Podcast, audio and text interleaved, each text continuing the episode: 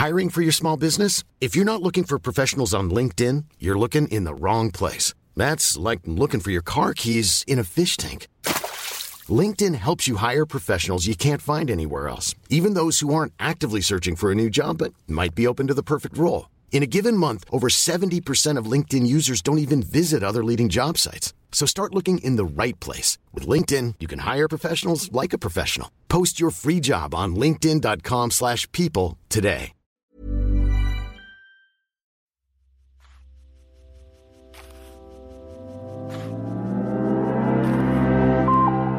Abhören mit Mieze Katz, der Hörbuch-Podcast von Spooks. Hallihallo, ihr ollen Hörbuchfans. Hier ist Mieze und ihr hört Folge Nummer 19 von unserer heißgeliebten Hörbuch-Streaming-Show Abhören mit Mieze. Wir haben wieder ein Ohr auf das aktuelle Hörbuchgeschehen bei Spooks geworfen und freuen uns auf einen bunten Blumenstrauß verschiedenster Themen. Wir stellen euch Jason Reynolds mit Long Way Down vor. Wir sprechen über Fernando Aramburus langsame Jahre, gehen backstage zum Thema Höranfänge und verlieben uns mit Katja Oskamp neu in Marzahn. Ihr Hörbuch zum Thema heißt Marzahn Mon Amour. Ralf, mein Feenstäubchen, bist du bereit für Mon Amour? Allzeit bereit, quasi. bist du auch bereit für Marzahn? Ja, da bin ich schon öfters mit dem Fahrrad rumgefahren und fand's eigentlich ziemlich aufgeräumt. Aufgeräumt in Marzahn. Bei Ja. den Plattenbauten ist, dass dieser Eindruck da entsteht, ist sicherlich kein Wunder. Ihr Lieben, ähm, Marzahn Mon Amour, geschrieben von Katja Oskamp und auch gelesen von ihr. Also die Autorin liest selbst, was in diesem Fall gut ist. Sie kann das technisch lösen, aber was wichtiger ist, weil dieser Roman ist ja auch ein biografischer Roman, also sie hat das alles erlebt und erzählt das auch. Also das heißt, die hier öfters schon mal angesprochene Nähe zwischen Werk und Sprecher ist da auf jeden Fall gegeben und ich glaube, das macht das unmittelbarer. Absolut. Speziell in diesem Fall, was ja eine in gewisser Weise bittersweete Geschichte ist, die sich dann auch ins Lustige, aber auch Melancholische dreht. Absolut. Was ich richtig, richtig spannend finde, ist, man hört, Katja Oskamp ist keine professionelle Sprecherin. Es ist wirklich so, du sitzt bei der Freundin auf der Couch, hast einen Kaffee vor dir und ein Stück Kuchen und die erzählt dir aus ihrem Alltag. Ich wusste am Anfang nicht so viel von ihr, kannte auch Hellersdorfer Perle nicht, das ist der Vorgänger zu Marzahn Mon Amour. Und ich habe am Anfang immer gerätselt, warte mal, okay, ist das jetzt fiktiv? Ist es autobiografisch? Ich mochte das sehr, dass es damit spielt und war absolut fasziniert von ihrer Geschichte. Sie ist ja Buchautorin und Dramaturgin im Volkstheater Rostock und hat dann, das beschreibt sie auch am Anfang in dem Buch, man denkt nur so, ist es jetzt echt oder ist es eine Figur? Und sie sagt halt, okay, sie wusste nicht, kann ich jetzt vom Schreiben leben? Ich weiß immer nicht, wann fällt mir das nächste ein? Finde ich einen Verlag? Ist es was, wovon ich meine Miete bezahlen kann? Was kann ich eigentlich noch machen? Und es ist verrückt, aber sie kommt auf die Idee, Fußpflegerin zu werden. Und sie nimmt einen wirklich mit von den Anfängen, ne? wie sie da in diesen Kurs kommt und wie ihre mit, was sagt man denn eigentlich? Mitlehrlinge, Mitstudierenden? Genau, also das Ja? ist ja ein Ausbildungsberuf, Richtig. aber eben keiner mit einer dreijährigen Lehre, sondern eher ein Praxiskurs, Kurs, genau. also wie auf einer äh, Berufsakademie. Also allein diese Szenen habe ich schon geliebt, ja, weil die üben nämlich aneinander und äh, Anfänger machen Fehler. Genau. Und so sind die Äh, da alle gibt dann eben auch Sätze, wo sie humpelnd. sich gegenseitig Narben hinzufügen oder Ah. äh, an Füßen sind ja auch öfters mal so Hornhäute, die muss man dann abfeilen und dieses Spiel zwischen I ist eigentlich eklig und andererseits ganz normal, äh, damit wird sehr virtuos umgegangen, aber jetzt ohne, also sie bemüht sich nicht, das riesig zu überhöhen, sondern diese Nüchternheit, die schimmert da auch immer wieder durch. Ja, stimmt, diese Nüchternheit, die braucht's auch. Äh, genau. Es gibt äh, romantische und melancholische und ganz blumige, kitschige Momente, aber sie schafft es mit einer Klarheit, Bilder im Kopf entstehen zu lassen, die ich wirklich verblüffend finde. Ich finde, dass sie wenig Worte benutzt und trotzdem viele Bilder und Emotionen damit erzeugt und in jedem Moment absolut authentisch bleibt und diese nüchterne Einfachheit, die finde ich sorgt dafür, dass es eine Etage tiefer in einem rutscht. Das stimmt, zumal ja auch der wahre Hintergrund, der dann auch der fiktionale Hintergrund der Figur ist, ist ja wiederum ihr eigener und ich glaube auch viele Leute haben mit Berufs- oder sogar Lebenskrisen in der Lebensmitte, wie es so schön heißt, zu tun. Also die müssen sich aus einer Notsituation oder weil sie es selber wollen, nochmal komplett neu überlegen, was machen sie denn jetzt? Ja. Und sie hat das so gelöst, äh, wie es vielleicht auch viele Menschen da draußen erleben. Sie hat mit einer Bekannten gesprochen, die im Kosmetikgenre gearbeitet hat und gesagt, hilf mir doch einfach grübel nicht, mach was. Das war sozusagen das Urszenario. Und ich finde, man merkt, mit welcher Kundschaft sie enger ist. Man merkt, hier durfte sie einen Blick ins Familienalbum werfen. Mit diesen Menschen hat sie viel, viel Zeit verbracht. Und dann gibt's eben, und so ist das Leben, auch Kundschaft, die kennt sie eher oberflächlich. Die findet sie interessant, die wissen aber gar nichts von ihrem Interesse. Und die werden auch relativ kurz beschrieben. Und aber immer respektvoll, immer liebevoll, finde ich. Man merkt ihr aufrichtiges Interesse und ihren starken Respekt vor den Menschen. Hat jetzt eigentlich nicht direkt was damit zu tun, aber im Amerikanischen gibt es einen Autor und sehr bekannten Radiomann, Stutz Turkles, der hat in Chicago auch sehr akribisch und auch sehr nah dran Geschichten von den sogenannten kleinen Leuten beschrieben. Und sowas hat das. Also es ist so, man ist nah dran, man rückt den auf die Pelle, es ist aber nie unangenehm, sondern eigentlich unspektakuläre Geschichten äh, werden zum Leben erweckt mhm. in dieser Fußpfleger-Karteikartentechnik. Ja. Ich liebe wirklich, wie sie schreibt und wie sie spricht. Ich finde, man spürt, da ist eine Power hinter. Sie könnte mehr. Es gäbe die Möglichkeit für mehr Schnörkel. Ich musste an Schlagzeuger denken. Als Schlagzeuger kannst du ja tausend Trommeln vor dir stehen haben und tausend Becken. Genau. Aber du kannst auch überzeugen, indem du einen ganz einfachen Groove spielst. Und das hat ganz viel Stärke und Rückgrat. Und so erscheint mir auch Katja Oskamp. Sie braucht wenig Mittel, um viel Emotion zu erzeugen. Also sie ist quasi der Charlie Watts, der Rolling Stones Trommler der deutschen Literaturszene. Ihr merkt, Ralf und ich, wir sind uns einig. Juhu! Überzeugt euch selbst und hört mal rein in Marzahn Mon Amour von Katja Oskamp, gelesen von Katja Oskamp, erschienen bei Ruf Tacheles. Ihr Lieben, wir kommen jetzt zu Fernando Aramburus Langsame Jahre, gelesen von Frank Stöckle. Genau, wie vielleicht das Lö schon andeutet, kommt dieser Mann, ein Schauspieler, Kabarettist und Musiker aus dem Südwestdeutschen. Ein Multitalent. Genau. Also er ist mehrere Öltanks. Der hat im Großraum Stuttgart oder sagen wir im, in Baden-Württemberg viel gemacht. Sowohl Theater gespielt, wie auch Kabarett gemacht, auf Kleinkunstbühnen gespielt im Kabarett der Galgenstricke. Das heißt, da ist Lebenserfahrung und auch Bühnenerfahrung. Ja, wenn man auf Frank Stöckles Seite geht, dann sieht man auch, oh, dieser Mann ist umtriebig und er liebt auch die Bühne und er liebt es alles, was er kann, zu vereinen. Und der ist wirklich, der nimmt es sehr, sehr genau. Der hat da richtig Lust drauf und der inszeniert ganz fantastisch seine Abende und moderiert toll. Also es sind Tausendsasser. Wenn ihr mal seht, dass der irgendwie in der Nähe ist und auftritt und eine Lesung macht oder äh, moderiert, dann lohnt es sich. Geht ruhig hin. Toller Typ. Ich kenne den Frank Stöckle von den Rolf Dobelli Hörbüchern, zum Beispiel Kunst des klaren Denkens und Co. Da gibt's ja eine ganze Serie. Und ja, also ich, mir war die Stimme total vertraut. Dachte ich, warte mal, woher kenne ich den? Und tatsächlich war es ein bisschen verwunderlich, weil ja die Geschichte, die er uns hier vorliest, viel, viel emotionaler auch ist und aus der Sicht eines achtjährigen Jungen. Ich möchte euch die Geschichte von Langsame Jahre gerne mal zusammenfassen. Ein achtjähriger Junge wird von seinen Eltern zu Verwandten geschickt, sie selbst können ihn nicht mehr ernähren. In San Sebastian erwartet ihn eine typisch baskische Familie der 60er Jahre. Die Tante hat das Sagen, ihr Mann kriegt den Mund nicht auf, die Cousine und der Cousin suchen auf verschiedene Weisen neue Freiheiten, von denen die Eltern nichts wissen, zum Teil auch nichts wissen dürfen. Der Junge beobachtet mit den staunenden Augen eines Kindes, wie mühevoll es ist, sich einen eigenen Weg zu bahnen. Also ganz am Anfang kriegt er ja erstmal ein aufs Dach von seinem ziemlich fiesen Onkel, Cousin, der ihn vom Busbahnhof, einen Achtjährigen, abholt Super und dann Szene.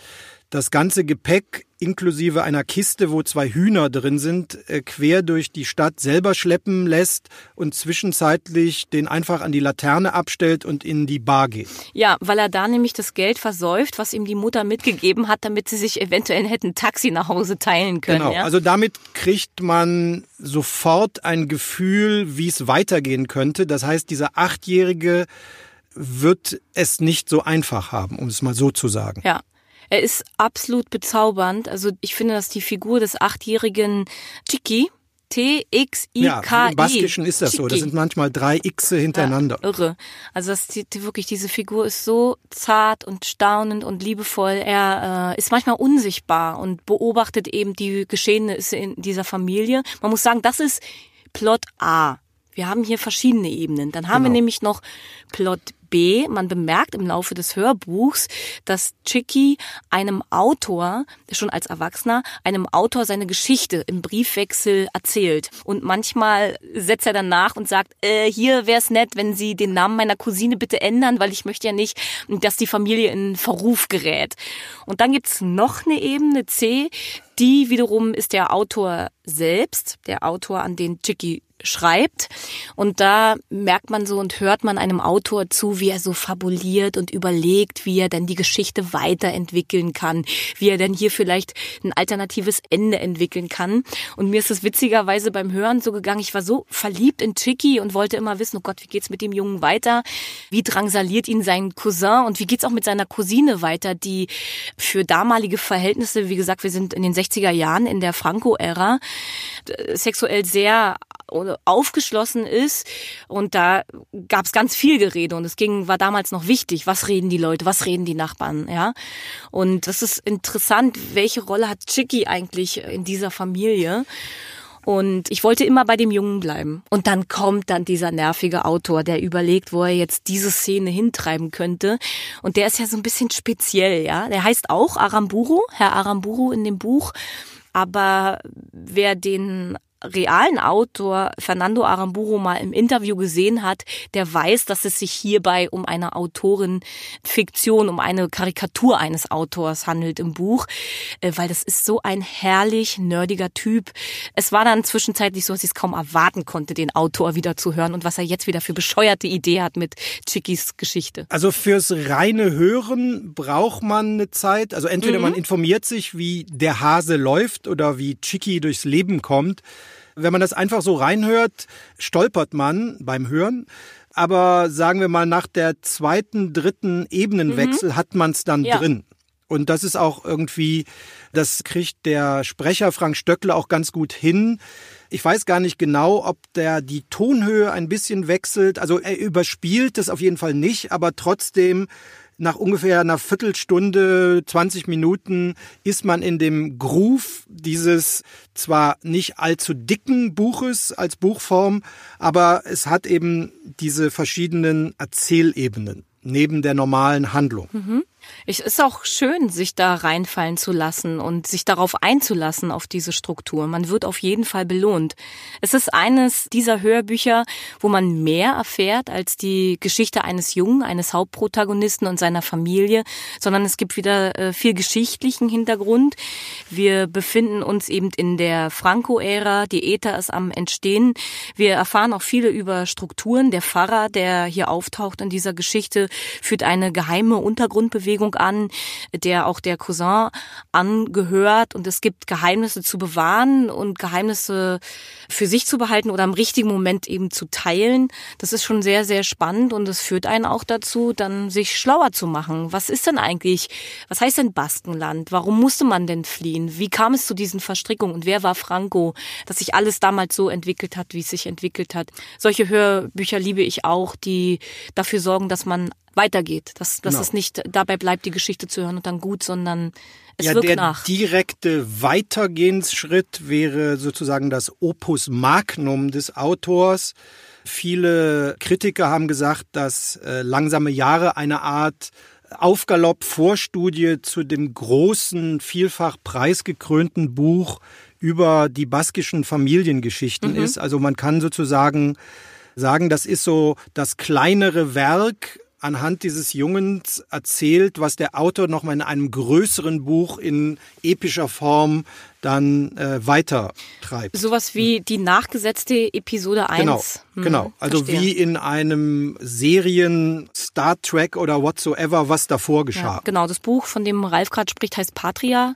Absolut hoch gelobt. Er hat wirklich also ganz, ganz hohe Literaturpreise erworben. Ich selber habe es noch nicht gelesen oder als Hörbuch gehört und muss sagen, an dieser Stelle bin ich total froh darüber, weil ich völlig unbeleckt und ohne positive oder negative Vorurteile mir langsame Jahre anhören konnte. Genau, also äh, man muss sozusagen all das nicht wissen, Nee. um das Hörbuch einfach so A genießen zu können und sich gleichzeitig in die Geschichte sowohl dieser Familie als auch einer ganzen Region reinziehen zu lassen. Vielleicht nochmal zwei Gedanken zum Autor. Er selber ist äh, 1959 auch in San Sebastian, also im Baskenland geboren worden, lebt aber seit Mitte der 80er Jahre in Hannover. Und was ich unglaublich romantisch und rührend finde, ist wie er, also er ist wegen der Liebe nach Hannover gekommen. Er war ähm, Ausgerechnet nach Hannover. aus, na ja, die Liebe zieht, treibt einen ja überall hin. Du weißt ja, wie es ist. Solange es nicht die Scorpions sind. Es, eigentlich hat er und sein damaliger Mitbewohner nur noch einen Mitbewohner gesucht. Und da kam dann nämlich dieses Mädchen. Aha. Ja. Und die Das ist ja ein Stoff wie aus seinen ja, Büchern. Ja, ich finde schon auch. Es hat mich irgendwie gerührt. Und wer ihn mal erlebt, auch wieder in einer Lesung oder in einem Interview, ein wirklich unterhaltsamer Mensch, dem die Leichtigkeit genauso wichtig ist wie der Tiefgrund. Und äh, das hören wir auch in Langsame Jahre von Fernando Aramburo, gelesen von Frank Stöckle, erschienen bei Audiobuch. Wir wünschen euch viel Spaß damit. Okay, Lieben, wir kommen jetzt zum Backstage und zwar diesmal mit dem Thema Höranfänge. Das ist ja ein ganz schön breit gefächertes Thema. In der Tat. Worum soll es heute genau gehen? Um den ersten Hahnschrei quasi. Aber eben nicht auf dem Mist, sondern von einer Tonträger- oder Computerquelle. Wie ist es bei dir? War, war eine Kassette oder war es Vinyl? Äh, Oder war es viel analoger und deine Eltern nee, haben es dir was war, vorgelesen? also sagen wir mal, man weiß das ja nicht so genau. Ich habe auch niemanden nachgefragt. Ich würde mal behaupten, so ein Radio, wo auf dem, das kennt heute keiner mehr, diese Radioskala war, wo man dann rumorgelte und komische Töne erzeugte und dann irgendwann bei Hilversum, also beim holländischen Radio, gelandet ist und sich wunderte, dass dieser Kasten Holländisch spricht. Das war eigentlich so wie frühe Experimentalmusik, also das Rumdudeln auf dem UKW-Ding. und wann kam die erste Geschichte in dein Leben? Äh, Europaplatten, Märchen, Aladdin und die Wunderlampe. Oh, da muss ich, ich glaube, Europa, da klingelt es gerade bei mir. Weißt du was? Der kleine Muck. Ha, Okay. der kleine Muck. Aber ich muss auch, äh, also tatsächlich hatte ich das Glück, dass äh, meine Mama im Speziellen vorgelesen hat. Okay. Allerdings nur, wenn wir krank waren. Okay. Ist natürlich. Aber zählt das auch? Das zählt auch, das ja ist gut, so ein das sind ja erste- sozusagen Audiobooks äh, live. ah, genau, live. Hör- Nee, tatsächlich, Hörung, Hörlesung. ich würde auch behaupten, dass dieses angenehme Gefühl von Nähe und man lag so eingekuschelt im Bett und äh, man wurde so umsorgt, das ist schon auch Teil des Hörbuchgenusses. Also man bekommt etwas vorgelesen. Glaubst du, dass es Eltern gibt, ähnlich wie der eine oder andere Hörbuchsprecher, die nicht gut vorlesen können? 100 Kannst du? Pro. Ja, gibt ja auch Leute, die nicht gut singen können. ja, aber lesen sollte man ja denken. Kannst du gut vorlesen? Ja. Aha. Ich glaube, ich weiß nicht genau, immer wenn ich das musste bei Schwestern oder Nichten, ich hatte nicht so viel Geduld. Also ich wurde, glaube ich, ich hatte keinen, ich wurde immer schneller oder also dem Zuhörenden oder der Zuhörenden fiel auf, that I lost interest. Also ich bin sozusagen aus dem Studio gekippt. Verstehe.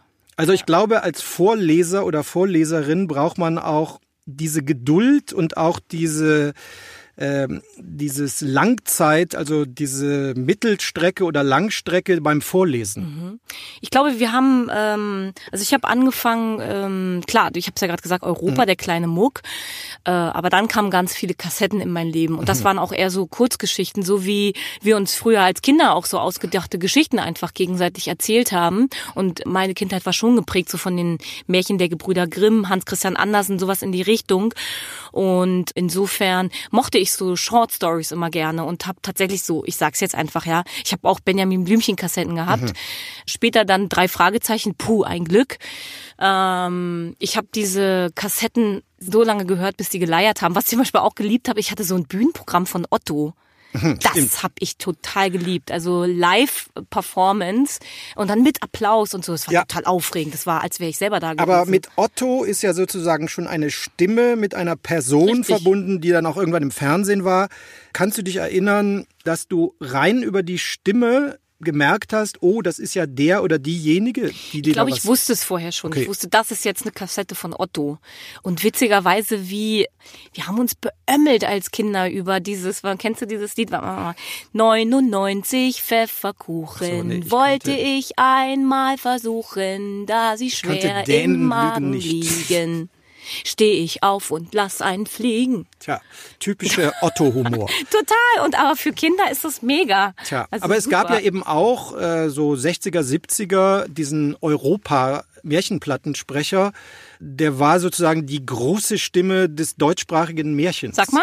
Hans Pätsch, der wurde später nochmal von den Toten Hosen auf irgendeiner Nullerjahre-Platte eingeladen, um diese Märchenonkelstimme nochmal wow. im Toten Hosen-Kontext zu bringen. Weißt du, was auch gefühlt eins meiner ersten Hörbücher war? Peter und der Wolf. Mhm. Also, das ist Musik, die eine Geschichte erzählt, aber diese Geschichte ist durch die Stimmen der Instrumente so vor meinem inneren Auge erschienen, dass ich durchaus sagen würde, das gilt. Mhm.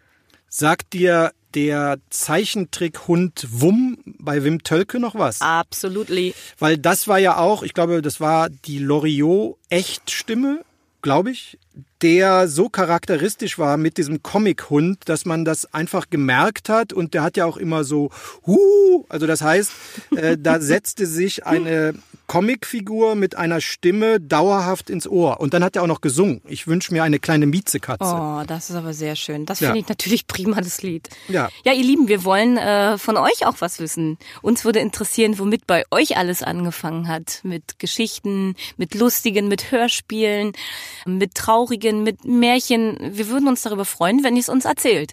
Und zwar könnt ihr bei Facebook einfach auf die Spook-Seite gehen und uns erzählen, womit ihr angefangen habt, Hörbücher oder Bücher oder Musik oder Geschichten zu hören. Wir sind ganz neugierig drauf. Ihr Lieben, wir kommen jetzt zu Jason Reynolds und seinem Langgedicht Long Way Down. Gelesen unter anderem in der Hauptstimme von Julian Greis. Der liest die Hauptfigur und die heißt Will.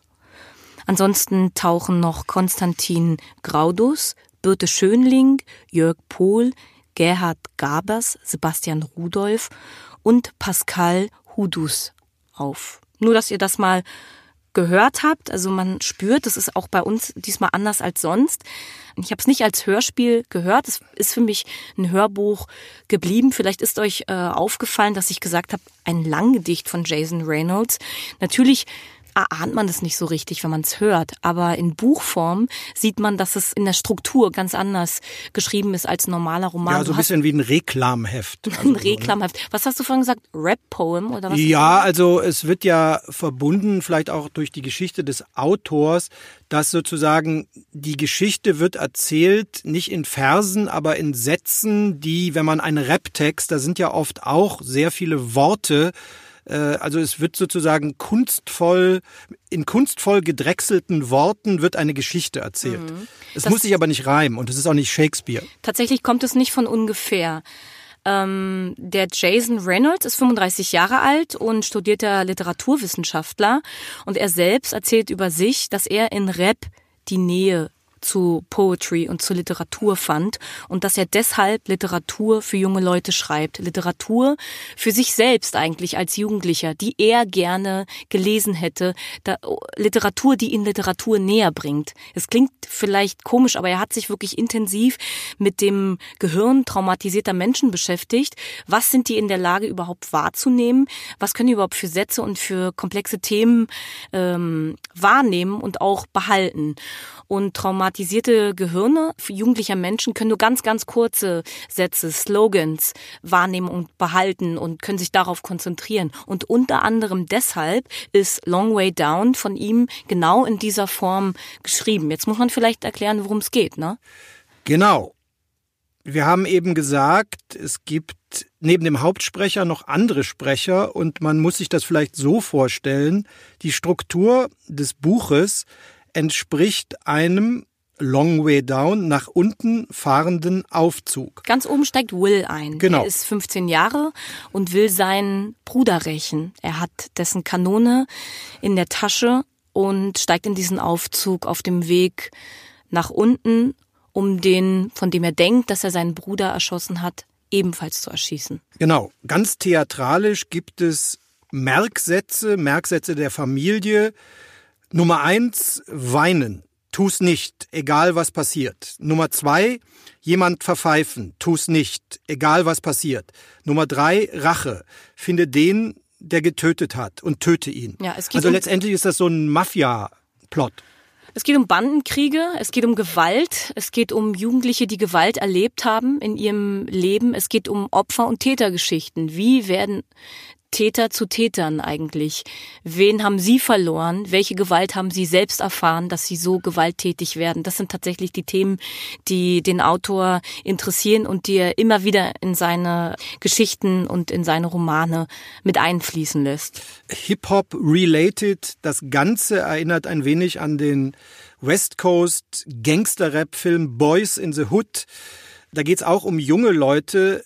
Ich und viele andere haben das aber nie als Teenager-Film gesehen und so ähnlich ist das auch bei dem Buch. Also das wird zwar als Jugend Audiobuch katalogisiert. Das hat aber eigentlich nichts, also für mich jedenfalls nichts mit Teenage Zeug zu tun. Hm, Ist witzig, dass du das gerade gesagt hast mit Boys in the Hood. Das sagt er nämlich selbst. Also Aha, wie das würden habe Sie ich aber diese, nirgendwo gelesen. Ja, du bist toll. Wie würden Sie diese Geschichte zusammenfassen? Da sagt er selbst als Boys in the Hood meets Christmas Carol. Aber Boys in the Hood trifft es eben ganz gut, weil auch da geht es um sinnlose Gewalt auf der Folie der Hip-Hop West Coast äh, und auch gleichzeitig um diese ganze Sinnlosigkeit und um den Ehrenkodex und dieses ganze Gewese.